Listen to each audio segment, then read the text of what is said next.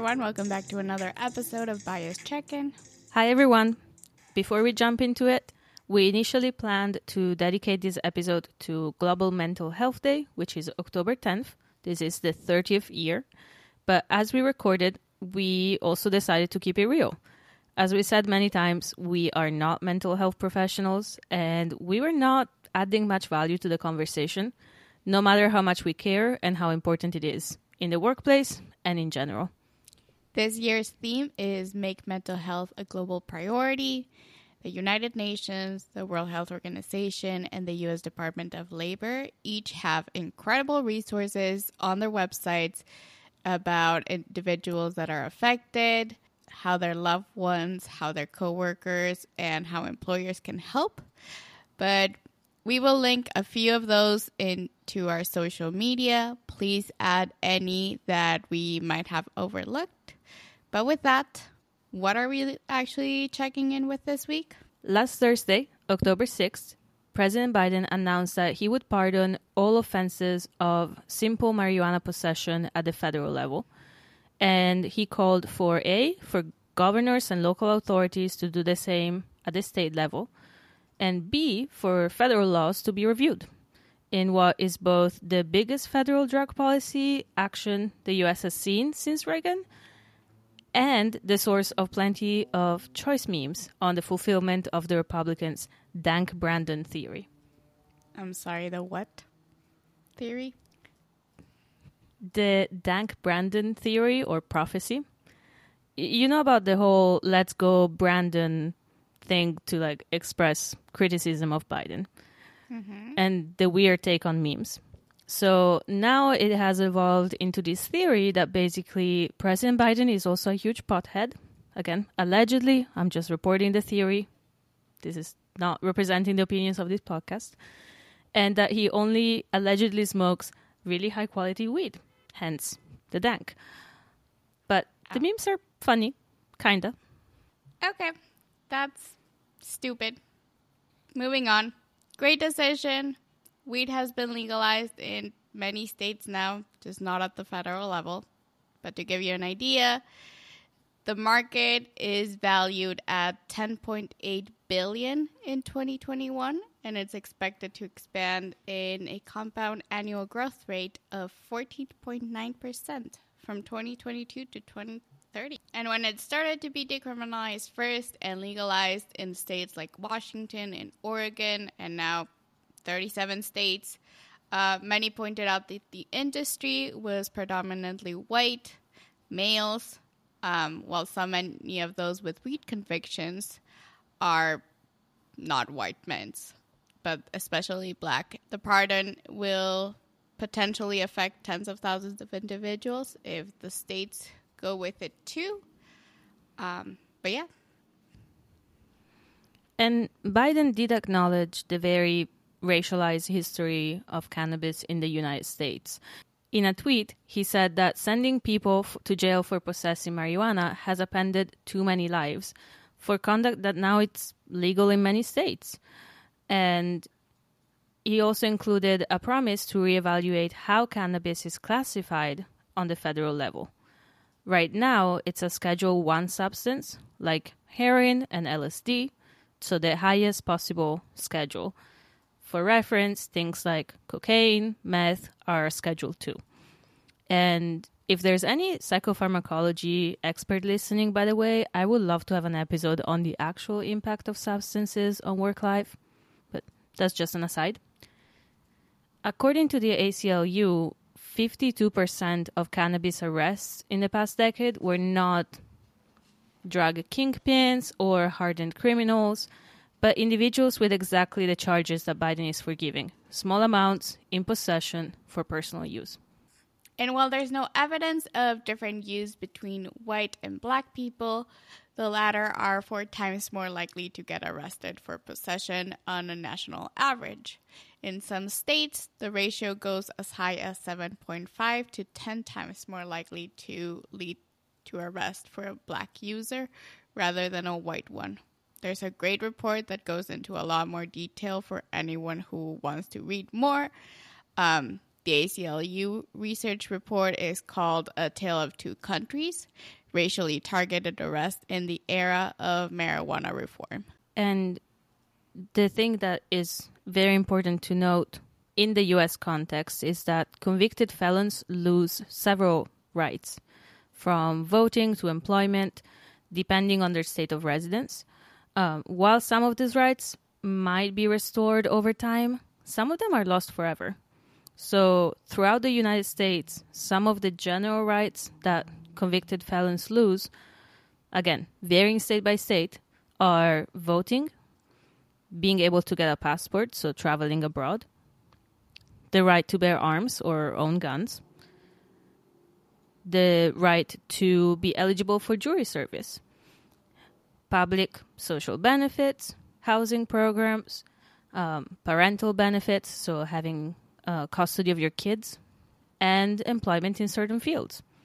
For example, at the federal level, an employer is not allowed to use a prior conviction as a reason not to hire someone unless the crime directly relates to the job.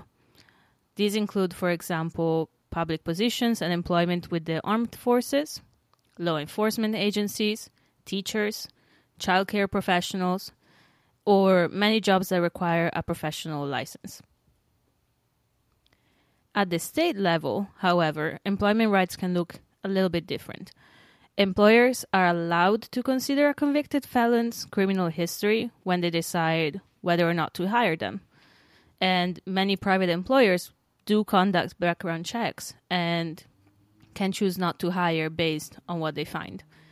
They are one hundred percent allowed to discriminate in this way, but it is not a requirement, so they have some leeway.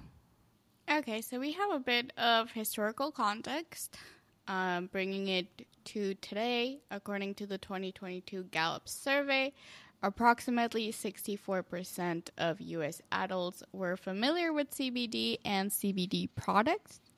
And as per the Single Care survey, in twenty twenty, approximately one-third of Americans used recreational C B D products, the cannabis derivative, which does not have psychoactive effects, for those that are not familiar. Um, despite the recreational products being more and more common with legalization and becoming more part of popular culture and discourse, as of twenty twenty-one, about seventy-eight percent of the total U S weed market was still comprised of medical-grade products, which still require a medical I D, a diagnosis, and a whole lot of hoops to jump through for that high. Um, now that we have that picture, why do we care about this on a work podcast? For oh so many reasons. The silly one being that as a D C transplant, I have now taken on the official city hobby of unwarranted political commentary. Please spare us. We have C N N for that. But as I was getting to, there are also a lot of many, many other more serious implications for the workplace and the workforce. Keeping the partisan politics out of it as much as possible, my understanding is that ideally, over the next years, Biden's pardon and efforts to either change the schedule classification or deschedule and federally make cannabis and derivatives legal might basically just create new employees for the U S market, which is a great response to the current challenges of quiet quitting, the push for unions in skilled trades, the lack of workers willing to take certain jobs, as well as, again, strengthen the U S cannabis market. Now, this is because criminal records have an impact on hiring practices. A pardon is not going to expunge or erase the possession charges, but it is a first step towards correcting the inequity, rehabilitating individuals who today would simply not be charged the same way for the same practice in a majority of the U S. Also in the U S, a criminal record or criminal history is a li- it's a list of your contacts with the criminal justice system. This includes contact with law enforcement agencies and the courts and may include arrests, detentions, convictions, and more.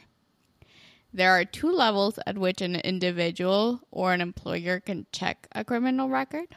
The F B I has a rap sheet at the federal level, and there's a state-by-state level one, which is somewhat weird or counterintuitive just because it's not a science, and we're also not criminal justice lawyers or experts, but if true crime documentaries have taught us something, it is that it's possible for someone to have a record in different states or state-level arrest, warrants, and somehow when that person moves to another state, those records don't always follow them, or they have to do a little more digging to find them.